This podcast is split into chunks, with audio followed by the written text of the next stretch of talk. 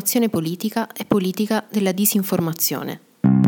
Come appare la politica oggi? È questa la domanda che mi sono posta nel cominciare a scrivere questo mio piccolo intervento e se dovessi usare la parola più spesso sentita nella comunità, quella parola sarebbe ripetitiva. Cambiano i volti, cambiano i nomi dei partiti, ma il risultato non cambia. Ne risulta una politica senza forma, un contenitore privo di contenuto, un luogo di incontro che dà luogo solo a scontri.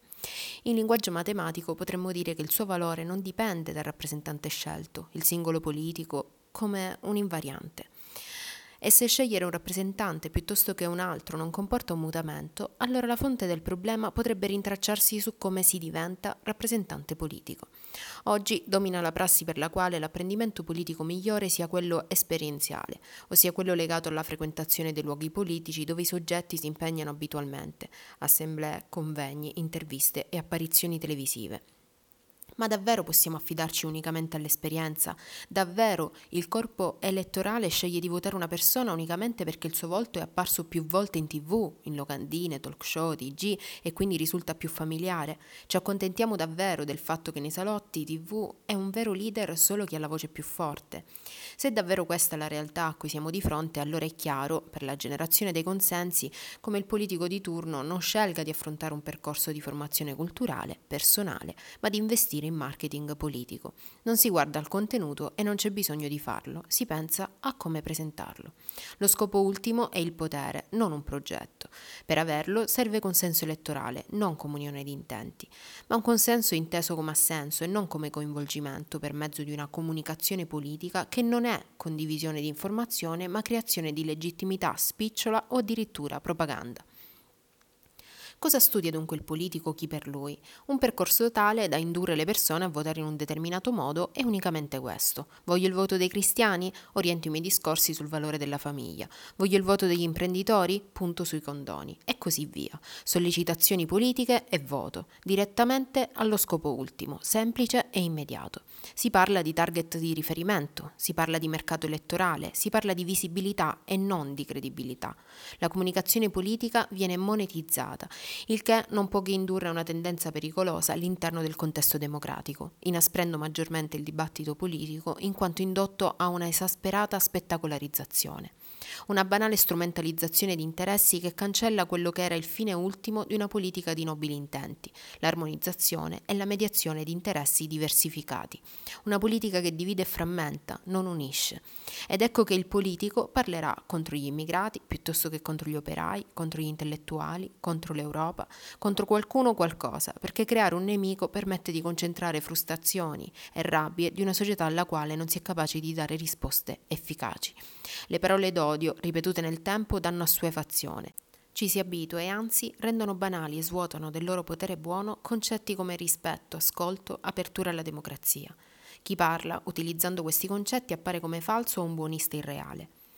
E se il politico vuole parlare ai giovani elettori? Le nuove generazioni certamente vedono più a logica il domani, anziché produrre e ispirare a un coinvolgimento produttivo di progettualità futura e stimolare un senso civico comune, si limita a utilizzare un linguaggio comune, scarno di contenuti, leggero.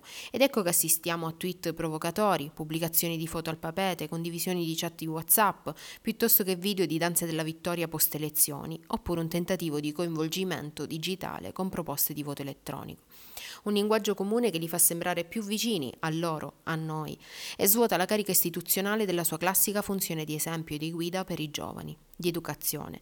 Sceglie infatti di proiettarsi all'interno del loro mondo, ammantando la politica di quell'alone di superficialità e quasi divertimento. E ciò, in chi non ha innescato consenso, ha alimentato spinte qualunquiste o reazioni antipolitiche. È certamente vero che l'era digitale pone ulteriori sfide in termini di fiducia e veridicità. Siamo di fronte a informazioni disordinate e contrastanti come non mai, informazioni false create con l'obiettivo di causare un danno di immagine che vengono rilanciate poi sui social, da molti inconsapevolmente, entrando in un circolo vizioso che si autoalimenta.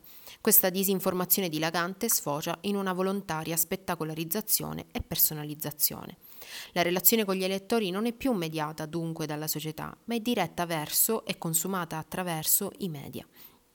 Per i quali occorrono volti facilmente etichettabili per garantirne riconoscibilità.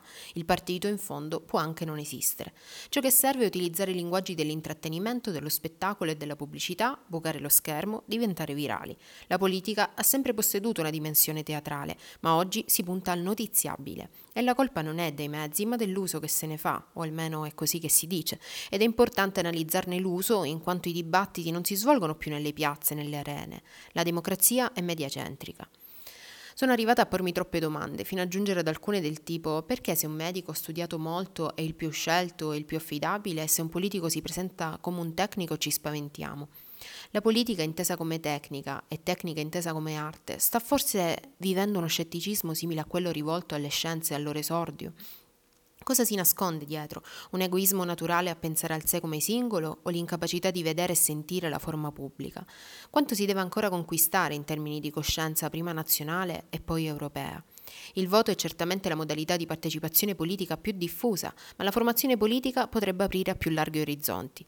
Potremmo davvero assistere a un incremento infinito della capacità di realizzare scopi. Perché non investire quindi sulla formazione di una classe dirigente di spessore? La possibilità di frequentare una scuola politica fa paura, paura di indottrinamento e creazione di dogmi, paura di un rafforzamento di ideologie settoriali, costruzione di valori chiusi e spigolosi o paura di una formazione fin troppo intellettuale e perciò percepita come lontana dalle persone.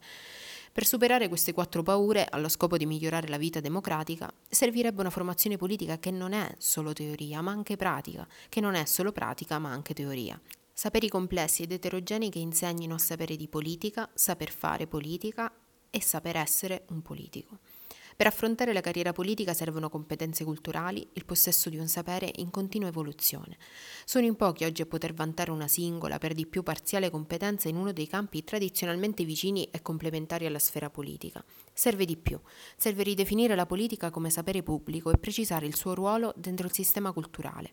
E lo si può fare con vivace spirito critico, confronto di opinioni e non appagamento delle contingenze immanenti.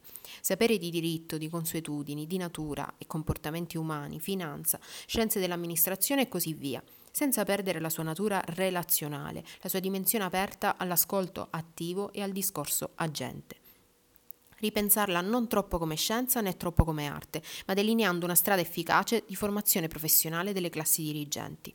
Solo questo può portare a un miglioramento della partecipazione e alla creazione di una nuova fiducia nella politica fin dalle sue fondamenta. L'occasione è di farla sviluppare in ambito accademico per acquisire fiducia nella professionalità da politici di occasione a politici per professione.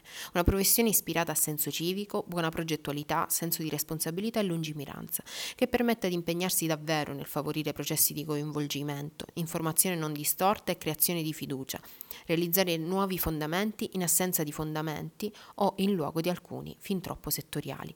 La politica dovrebbe tendere, così come al diritto, forse lo dico solo perché aspirante giurista, al bilanciamento di interessi particolari, radicati in quegli interessi comuni promossi e garantiti dalla Costituzione. Se facessimo cadere la figura di leader e ciò che comporta, allora forse sarebbe la democrazia a diventare, oltre ad indirizzo costituzionale, vera fondazione politica. Da ciò ne ricaveremmo, oltre che fiducia nella legittimazione dell'autorità politica, integrazione sociale. Qual è il modo giusto per farlo? Io non lo so e so bene che è difficile pensare alla risoluzione dei problemi sociali attraverso un vasto e generale consenso.